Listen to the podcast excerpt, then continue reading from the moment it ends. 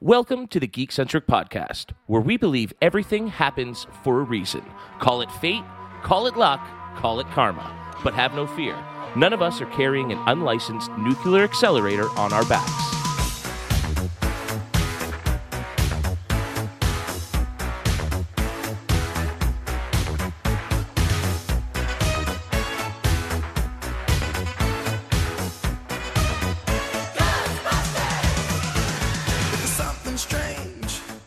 What's up, geeks? I'm Kev from the home office. And you are?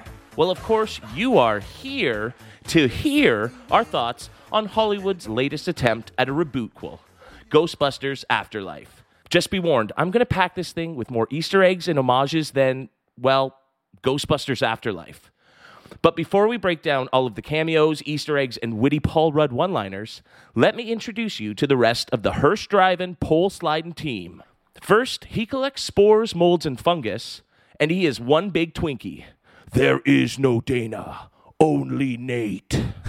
Bustin makes me feel good, There Kevin. we go. Okay, I now want to speaking bust of all feeling over the good, place. you finally, after your whole life, Yeah. got to see the first Ghostbusters. Yes. Did that get you excited for this movie? you know what? The first one absolutely did. Uh, the second one I could have done without. Uh, I think it was. Um, I guess it was what it was at, at the time. I think that's how those movies, sequels to those movies, are back then. Um, but the first one was fantastic. Yeah, I absolutely had a really great time. And- Awesome. And, you know what? I will say for anyone who is going into this movie, uh, or I guess has already seen it, but you know, make sure you watch that first one. Even if you haven't already, you're going to get so many more references. There's so much more to kind of understand about the characters, and we'll kind of break that down. A hundred percent, we will. Also joining us, he might not be Vinz Clortho, keymaster of Gozer, but back off, man. He's a podcaster, and when somebody asks if he's a god, he says yes. It's J Law.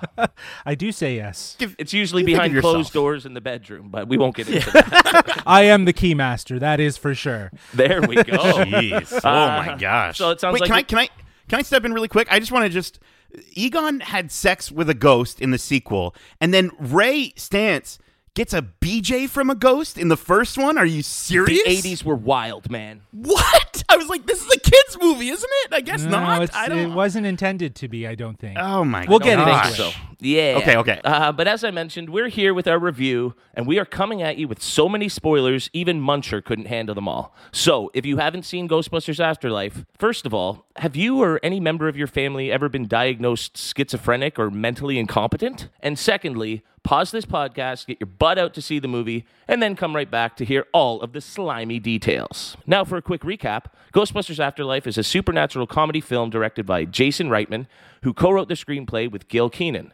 The film stars Carrie Coon, Finn Wolfhard, McKenna Grace, and Paul Rudd, while Bill Murray, Dan Aykroyd, Ernie Hudson, Sigourney Weaver, and Annie Potts reprise their roles from the original films.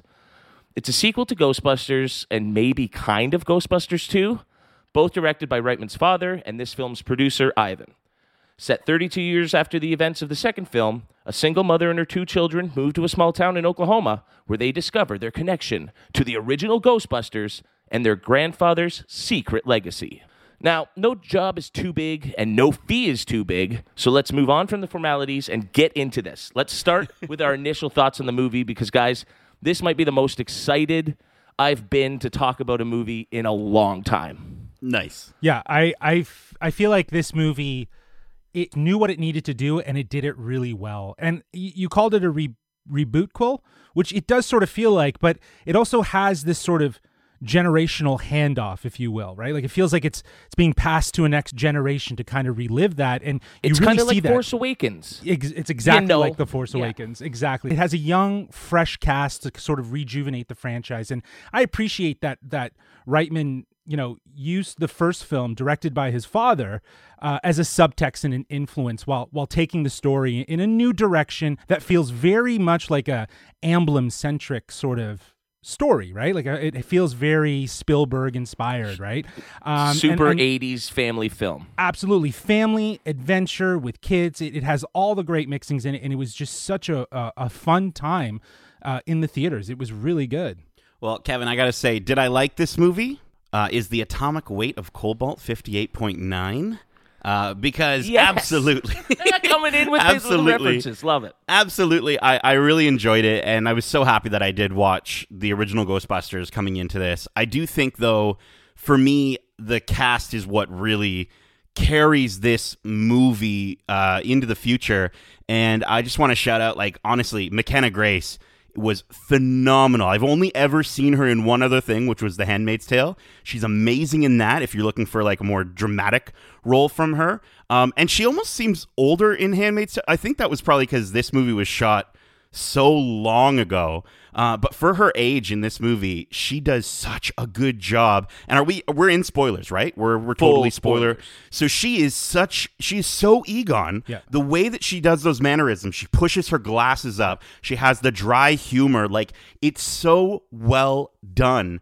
And I was just so impressed by her and, and what they were able to do with her. I totally agree with you, Nate. I think she carried the movie with her her performance that that again didn't imitate but sort of echoed the Egon that that we we know from those other two. Or did it ecto it? Oh, oh, hey. um, and she defined the character very uniquely on her own, and, and I think she was at a point because she's so young where she's obviously very influenced by the intellectual capabilities that she has, but she's still discovering herself as a person. Well, and, and speaking first specifically about McKenna, I mean, if anybody were ever to come at me and say, "Oh, you didn't like the the t- uh, 2016 um, movie because it was girls, and you don't think girls should be Ghostbusters," I'm sorry, girls make excellent Ghostbusters. That wasn't my problem with that movie, and this movie proves that anybody can be the Ghostbuster. It's about the heart and soul that you bring to that character. And that's what this movie does so well is the heart and soul. All of these characters, especially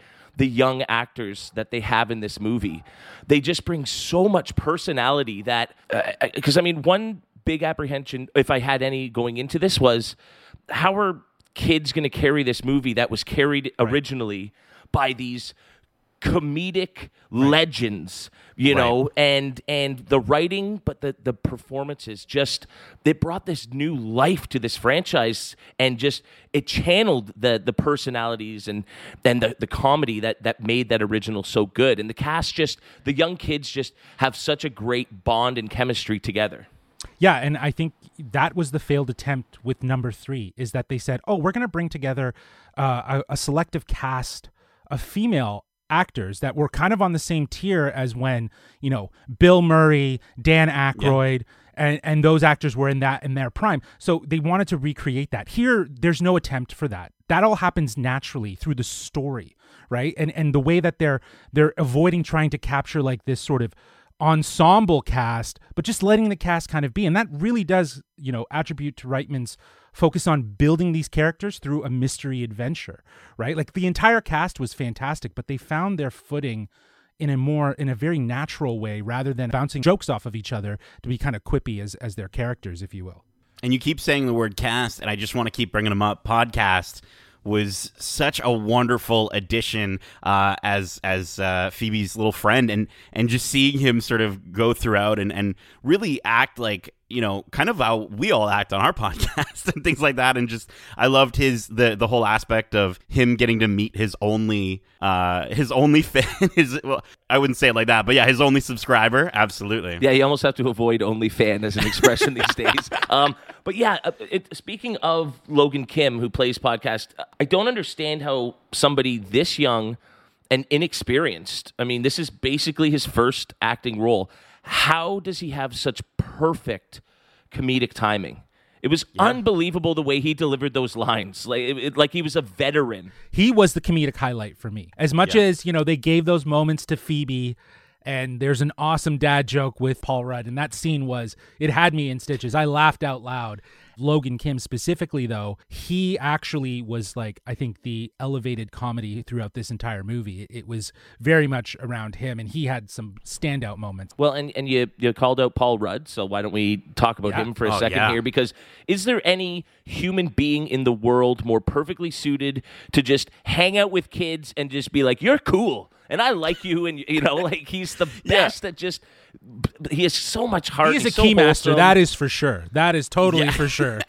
He is a Rick Moranis kind of guy. he you know what was great about him though was I just love how even in this universe Paul Rudd is the biggest fan of the thing we're all watching, and it, it's just perfect. It was just so fun to see him uh, go throughout this movie, and yeah, it was such a good casting. I thought that was such a wonderful choice.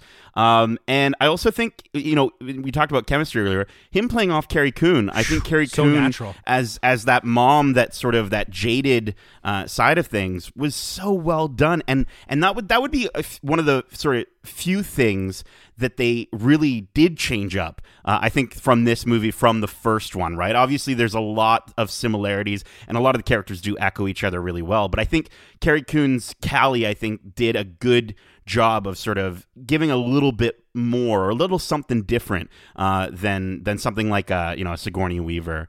Um, and then I also just speaking of difference, because I know a lot of people are going to wonder this in terms of Finn Wolfhard. Is he just you know his character from Stranger Things? And I don't think so.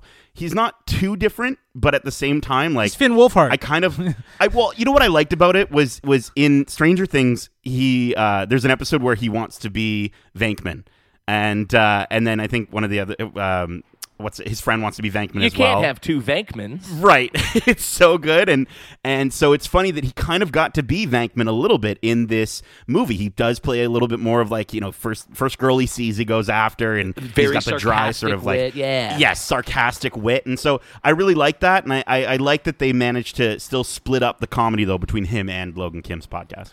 Uh, another thing I think really works well is, you know, if you want to make this feel fresh and new, take it out of New York City. And boy, they couldn't have picked a further Yeah. setting for this film than the city. And I think that really works in giving it this small feel with a huge consequence going on Yes, around these absolutely. characters. And Yeah. and yeah, I just I love the setting and and the discovery of all these relics and Well, yeah, I think I think you know you, you bring up the idea of in the original they they they go from they were in New York and now they move into a small town and I think that plays really really well. Um, I think the other thing too is as we referenced before, like it, it this does feel like a, a generational handoff similar to that of, of Star Wars: The Force Awakens, and it's a lot of those callbacks and those references that are layered throughout this movie um, to a point where I think that's where some of the negative stuff is coming from where people are kind of turned off by this movie is how heavily uh you know layered with nostalgia it is at the end of the day this this lovingly pays homage to you know jason reitman's father's original series and and for that i, I really appreciate it and i think it worked well at, at being you know probably the strongest part Well, like, personally, I'm I'm kind of surprised at the the critics' reviews of the movie. I- I mean, Yeah. 52 on Metacritic, a 62 on Rotten Tomatoes. That's rough. That's more shocking than a Venkman experiment, you know. Um, and and it seems that one of their biggest complaints is that it's too overly nostalgic, pays too many homages, A- and so like you know. I want to get into that maybe a little bit because I personally found that to be one of the. They did it so well. If it's done right, it can really, really work. And I thought that was one of the strongest parts of the film. Yeah, I think so. For me, the the the the aspects of nostalgia and the sort of the like every little moment of sort of revealing something. Um, it didn't hit as hard for me because I didn't grow up with these movies. I literally just watched it yes, like the day before. So for me, um, I did feel like that some of the pacing and some of the slowness to lead up to those reveals was artificial. It didn't feel as natural for me. And so there were a lot of moments where I was sort of waiting for a character to move out of the way of another character's face. And I'm just like, I'm expecting, okay, there's going to be another character. There's going to be another reference that we're going to get. And I did feel like, especially during the middle of the film, it definitely sort of slowed down a little bit too much for my liking for me to kind of be like, it doesn't it doesn't feel normal that they would be taking this long to get to where they're getting to. Now, are you specifically referring to the first time that we see Dan Aykroyd's character, the phone call that um, Phoebe makes while she's in jail?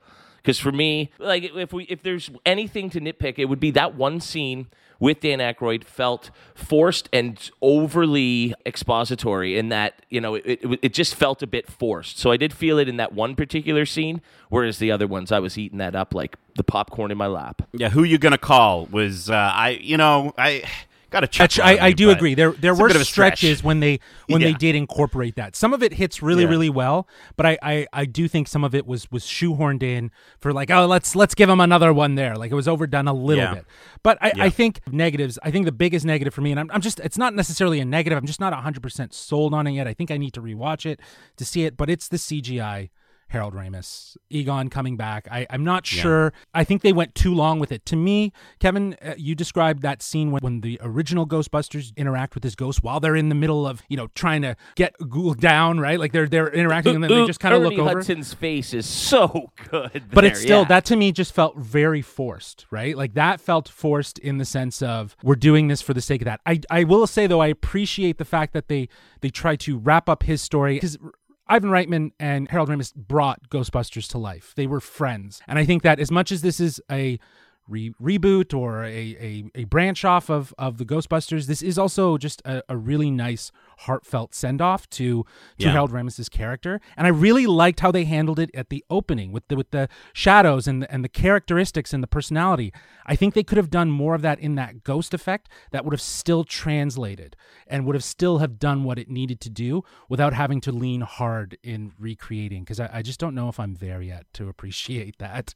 Yeah, I mean, I pr- listen. I appreciated that they didn't have him talk. Sure. I think that would have been a huge miss. Um, I think you know, but but I will say, like that whole scene, that whole moment. Say what you will about the CGI, I didn't cry, but I I got a little misty eyed. I, dude, it it. I mean, I'm just gonna say this. I think it did better than Rise of Skywalker did for the exact same moment in Rise of Skywalker. I actually, I like, I absolutely adored it. I thought it was so well done. I was not expecting all of our Ghostbusters to show up, and they all did. And the whole audience in my theater was all clapping and cheering. It was awesome. Like it was such a good get hype moment. And uh, and yeah, you know, again, I came into this movie thinking, oh yeah, it's Force Awakens for sure, but I did not expect. Yeah, Rise but that battle felt like Harry Potter, though, didn't it? Between Voldemort and Maybe Harry, little- and then when the little- ghosts come, yeah, yeah, yeah, yeah. Maybe a little bit. I, I feel like but you got you got podcasts back there popping up those little I- those little. it does little it dudes. does feel very nice that everyone took part in it, though, right? That Yes. that does take part, and that he does show up. But that hand on the gun was more than enough than anything else they showed after that. Like that to me, if they Yeah. left it at that, that would have been it. That's all I needed. You know what I mean? I, I'll agree. He might have been on screen for one or two minutes too long, but I think it's just so important that they they this they made this almost as a tribute to, to Harold Ramis and and and because like you said he created the franchise. Him and Bill Murray were comedy a comedy team in the 80s. Uh, you know, and and I think he obviously was an important part of um, Jason Reitman's life growing up, obviously, you know, because of his father. And so t- the, they, I think they justify it with that final tag for Harold. And I just think it was such a beautiful moment and to see him be able to pass on knowing that he's left his legacy and what he was fighting so hard for in good hands. Um, but I do agree the best parts with him were before we even saw him. The way he points the light at the wall, whips open the desk. It was so annoyed Egon. Yeah, It yeah no, that so was good. that was Yeah. that was good. That was really good, and I think those mannerisms of reflecting Egon through you know the the light shining all of his diplomas on the wall or the the rapid drawer pull out like i think those captured him so much more. They didn't need to necessarily lean so hard in that final moment. For me, the CGI works because he's sort of translucent and ghosty, and so it's not like a Tarkin effect where you're just seeing this rubbery CGI man. It it looked the most authentic of what uh, of this recreation of a either deceased or much older character than we've ever seen, in my opinion. And I want to shout out the visuals in general. I actually thought, I mean, trust me, coming off the, the original movie, Everything was gonna pop a bit better, right? Yeah. I mean, that that that original movie, those those dog characters looked like uh like sticky putty being thrown across the room. So like to see to see them here, I but the one thing I will say is when they were standing still. Uh, it was really cool to see how well they still managed to really look like the original visuals. And so I thought that was a really cool way that it still felt uh, cheesy but updated. for sure yeah i i think this yeah you're you're hitting it on the head there it, it, pays homage in the right ways to to what the the original tried to do, and it's still a success, rightfully. Like that is an established blockbuster. Still, obviously, it doesn't age well in terms of graphics, but that you know, translating the the uh, nostalgic piece over makes sense, right? So yeah, it still it still works. Yeah. Um, it's still silly, but it, it still works. I think uh, seeing Annie Potts come back, uh, Janine Melnitz, she she looks amazing. Uh, hasn't aged a day, and uh, and then the weirdest one though for me was was that J.K. Simmons. Yes. That was Yeah. well, okay, but why? Am I mean, missing maybe something? He's a huge fan because we said that after. I was like, that's so nice of J.K. Simmons to show up at work to have. You know, one line before getting ripped in half and just sort of looking around for a bit. Like, that My- was awesome. my theory is they could have maybe shot some scenes, some more scenes with him, and they just didn't Yeah. make it into the final cut. But I, I think also Reitman and Jason Reitman and and, and J.K. Simmons um, are actually friends. He was in Juno, wasn't he? I was just going to say, I think they worked together Yeah, on that Juno, makes so sense. that Yeah, makes yeah, sense that makes now. sense. So yeah. yeah, so maybe maybe it was just like sort of like, hey, would you cameo? So I, I could see it being a thing. the only other thing that I want to shout out is a kind of a negative for me was the the especially in the second movie. Um, I did kind of like how they involved New York a little bit more. And I felt as though that was something that didn't translate into Summerville. Summerville didn't. It, it didn't have as much characteristic about it and i could see them rectifying that in in like a sequel if they wanted to kind of stay in that setting and kind of have maybe a little bit more character from that town but i just thought that you know lucky and her friends and and, and seeing like her dad didn't I, I think if her dad was in it maybe a little bit more like it didn't feel like there was enough sort of Summerville in this movie, which I get it. You can only pack so much and you're focusing on the kids. But I just felt like that was a, a little bit of a miss when coming from such a wonderful city such as New York. Yeah, I, I, I think though that the, it, might have just been about the mountain and the fact that there's desolate land surrounding it, right? Right. And this town is Yeah. so small that there's just there is like it seems like everyone is just like hates on the town, right? You know what I mean? It's just like Right. It's like Nobody wants to be there. yeah, exactly, right? Yeah, So yeah, and, and. I think that that's you know why does nobody want to be there? What could it be? Because there's like a hellmouth underneath it potentially. There you go. Well, yeah, and, and even just speaking about you know the, the the town taking a back seat, I think it was intentional to have it be less of a focus, so these characters and these relationships could be put to the forefront, and they were the things that we were focusing on more, not the big bright lights of a New York City, for example. Mm, okay.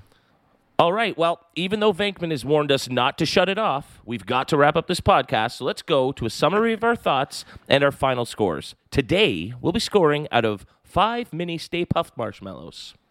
Oh, I love it. Mini Stay Puft marshmallows. Yes. Oh, delicious. Um, I mean that scene when they're in the Walmart and they're they're all just popping and killing each other and stuff like that was just so That much better a- than it had any right to be. scene of mass murder. And, Right? You know, yes.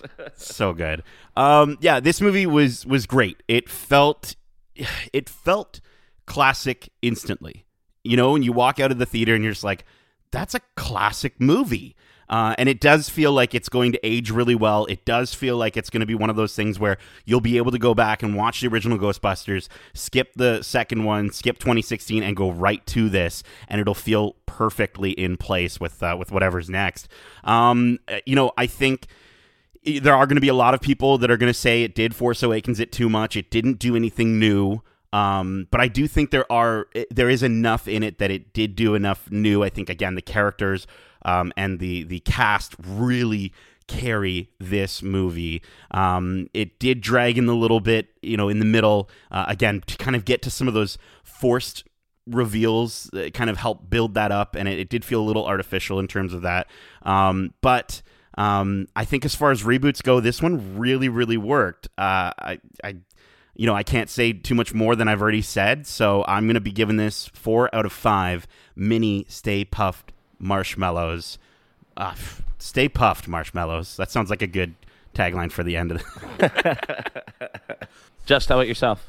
Yeah, um, I think this film is a win for me. Uh, again, not enough can be said about the narrative that Jason Reitman weaves that feels to embrace the original, but like sort of branching into a new direction that feels fresh uh, and feels very of today. And again, rather than building a new cast of comedic Ghostbusters centered around their sort of chemistry, very much like the first one did, or the failed third one, uh, you know, Reitman focuses on building characters that have heart and and you know while some do get lost in the busting process, Mc- McKenna Grace carries this movie as an awkward, weird, charming Phoebe, and and podcast was ap- was like comedic delight. Was Yeah. he was the he was the heart of the humor, if in my opinion, he was just so so captivating. Um, well, I'm not 100 percent sold on on CGI Harold Ramis at the end. I appreciate that they gave closure to this story through the lens of his family. This film, like many of the movies we admire here on the podcast, hits the nostalgic beats and is carried by strong, personable characters with a lot of heart. For fans of the original, they understand what was then has inspired what is now a new generation of Ghostbusters with the sensibility of today. Uh, I would love to see more of this in the future. And so for that, I'm giving this movie a 4.5 out of 5. There you go. Yeah, I'm I'm gonna go hard mushy here and just just pour my heart out over how much I absolutely love this movie. Uh, I was excited for it. I've been a fan of Ghostbusters my whole life, um, but for this movie to be as great as it was took me by surprise, even with all my anticipation and excitement for it. I think it's just such a lovely love letter, not just to the original movie, but to the fans of the original movie, and then as well to Harold Ramis, who was such an integral part of that first movie. I think it does such a great job. I think you said it yourself, Justin, of taking a classic movie and bringing it into the 21st century so that new audiences won't just enjoy this movie, but will go back and watch that original and fall in love with it themselves. I think they work so well together as these bookends of of this original cast of characters that took the world by storm and have endeared us for for over 30 years. Uh, I and a quick shout out to the soundtrack. I thought the soundtrack was amazing. The score, I should say, was so amazing. Right from the opening scene, you just felt it pouring into you, and it and it carried the movie really, really well. We've said so much about the performances of these young actors. Some of them, their first performance. Uh, some of them, their best performance to date.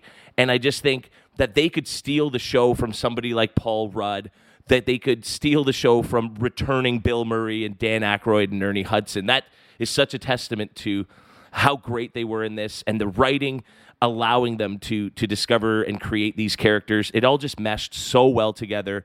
This is hands down the most fun I've had in a movie in a long, long time. Easily my favorite movie of the year.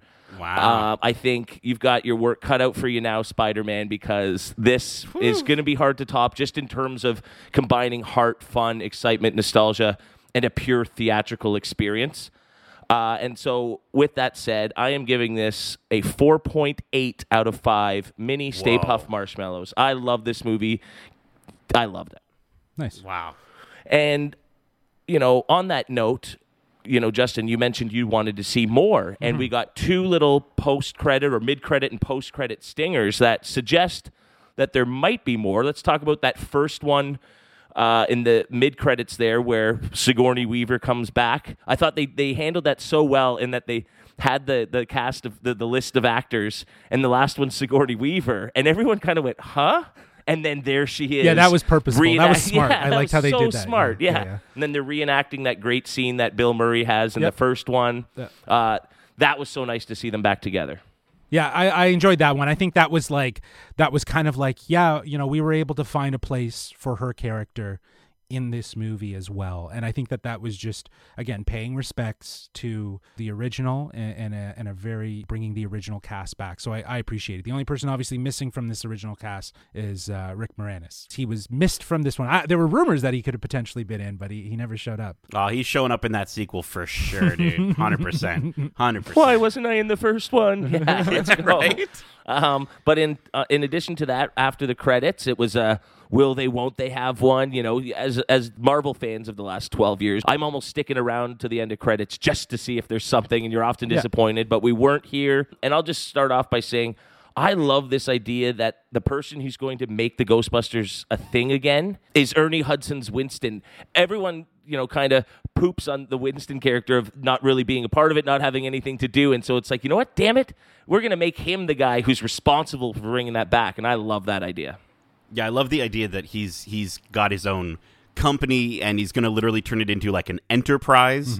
Um, I think that's so just su- such a really cool way to elevate that character in general because you're right he is sort of unfortunately seen as sort of the guy that joined late. He's not really a scientist. And so to see him sort of be a uh, what i would love to see him be is kind of the the Nick Fury, if you will, of this universe of like trying to get more Ghostbusters. Like there was an idea, and then he just bring Ghostbusters on. I don't know, man. Just turn everything into the MCU. That's Yeah. all I want. Yeah, Nate's waiting for the Ghostbusters Endgame scene where Yes. portals open and demons from everywhere, every world. Well, yeah, they could go and fight Mephisto, Uh, right? yeah, exactly. Dude, or I'm telling you, character. and and then we you get the 2016 Ghostbusters in there. Chris Nope, stop Hemsworth right is now. there. Stop right now. It's gonna be amazing, Nate- dude. I'm so stoked. Nate Fistoed. Um, Um, yeah, I, I think it's, you know, again, w- w- Winston's character took took the job as a Ghostbuster because he needed the money. He was struggling. He was not. They needed people. They needed to hire. He was the person they hired, and from that, he became the believer of the Ghostbusters. At Right. the end, when he is pleading in the mayor's office that he has seen some stuff, but these guys know what they're talking about, he stood up for them. I think it's interesting that, you know, he's now become this successful guy, a guy who had no money to now a guy who has a lot of money. And what he's going to end up doing, obviously, after the experience, has inspired him to rebuild or reborn the the Ghostbusters, right? Because you got Afterlife. I guess the next one's going to be called Ghostbusters Reborn, right? I love that Res- title for it. Ghostbusters Resurrections. I was gonna say I was gonna say Ghostbusters After Death, and then it would be like we go into the the Nether realm. Maybe we see where the ghosts are coming from. Ooh. Um, I think Oh, that'd be pitching super some cool. good ideas here. Right. But Justin, I love that call out, man. I love the idea that yeah, Winston started the reason he joined the Ghostbusters was because he had a lack of money. And now the thing that's he's able to come back to the Ghostbusters is With a lot of money. a ton of money, He can bring it back, yeah. And uh and I, I just I can't wait to see sort of how they go about doing that. I do really hope though, going forward, that at least podcast and Phoebe uh, are are still you know the the sort of the main characters in this next uh, installment. Well, yeah, Paul Rudd needs to hold a a, a, a pack in the next one. For Come sure, on, he needs to buy absolutely. one now. He Yeah. earns Yeah, it. He yeah. earned it. I just hope that they're able to dive more into maybe a little bit more of what all of the Ghostbusters movies are really missing is a little background as to the ghosts and where they come from and the types of ghosts and and also- Ghostbusters After Death. Let's go. Yeah, let's explain why some ghosts are skeletons of the people that died, and others are blobby metal-eating monsters. The rules are not established They- properly. they have You're never been absolutely right. Yeah, exactly. There are no rules. Yeah, exactly. So it'll be nice to see though how they can just bring more breath to that world. But I think the biggest thing is you got to have Jason Reitman at least writing this thing, right? 100%. I think Yeah, needs he's to allowed to do another hundred percent. He's he's he's earned it. You know. I think though that Sony will go push him to do something more CGI Hollywood style, like with bigger epics, you know, things, and it's gonna miss the mark in terms of the heart that this one has.